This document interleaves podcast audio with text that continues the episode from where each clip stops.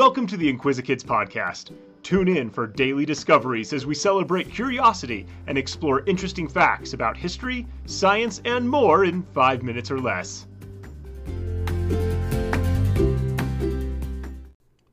Hi, I'm Luke, and welcome to the Inquisikids podcast. Pets come in all shapes and sizes. Some families have big dogs, and some have small dogs. Cats are popular pets, and so are fish. But do you know anyone who has a ferret for a pet? People have been living with ferrets for thousands of years. But is a ferret really a good pet? Let's find out. You might see a ferret and think it is a rodent family member, but it is not. Instead, ferrets belong to the Mustelidae family. Other members of this family include otters, minks, weasels, and wolverines. Ferrets have long, slender bodies that are covered in thick fur. Just like dogs and cats, their coats can range in color. There are ferrets with coats that are dark black to light brown. There are even ferrets, called albino ferrets, which are all white. Since they are carnivores, or meat eaters, they have sharp claws and long, sharp teeth. A full grown ferret will weigh about 2 pounds and be around 20 inches long, including their long tails. The average lifespan of a ferret is between 6 and 8 years, although some have lived as long as 15. Ferrets were used in ancient times as hunters. People in Europe and Asia released a ferret into a rabbit burrow to drive the rabbit out to be caught. Because the ferret's rib cage is flexible, it can squeeze through small spaces.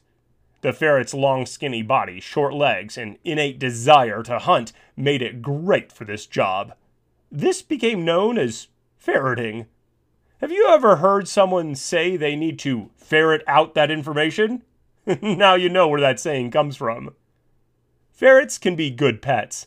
They sleep a lot, up to 20 hours a day, but they like to be around people when they are awake. Ferrets generally reproduce in the spring or summer. A female ferret, called a Jill, can have up to four litters in a year. She will carry the babies for about 40 days. A litter usually contains between four and eight baby ferrets, called kits. The kits are very tiny when they are born, about the size of your little finger. They are born with their eyes closed and not much fur. They must stay close to the mother for warmth and milk. Fur will start to grow when the kits are around five days old, and their first set of teeth come in at 10 days. The kits are ready to leave their mother when they are between 10 and 12 weeks old. Kits that are going to be pets should be held often so they get used to people. Black footed ferrets are not domesticated and live in the wild. These ferrets live in the plains of North America, and their population is endangered. In addition to their natural predators, like the golden eagle, coyotes, badgers, and great horned owls, people's behavior has lessened their numbers.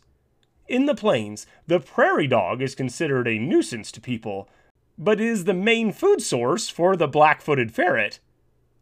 People put poison out to kill the prairie dogs.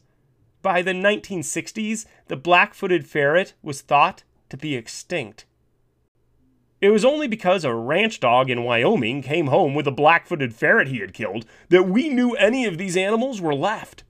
The government stepped in to save the few that were left.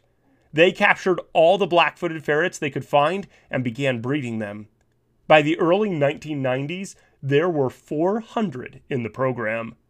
These ferrets were taught to survive in the wild and reintroduced to the plains. Hopefully, they will continue to reproduce, and the population will continue to grow. I've included a link in the episode description if you would like to see some pictures of ferrets. If you have a pet ferret, I'd love for you to send me a picture.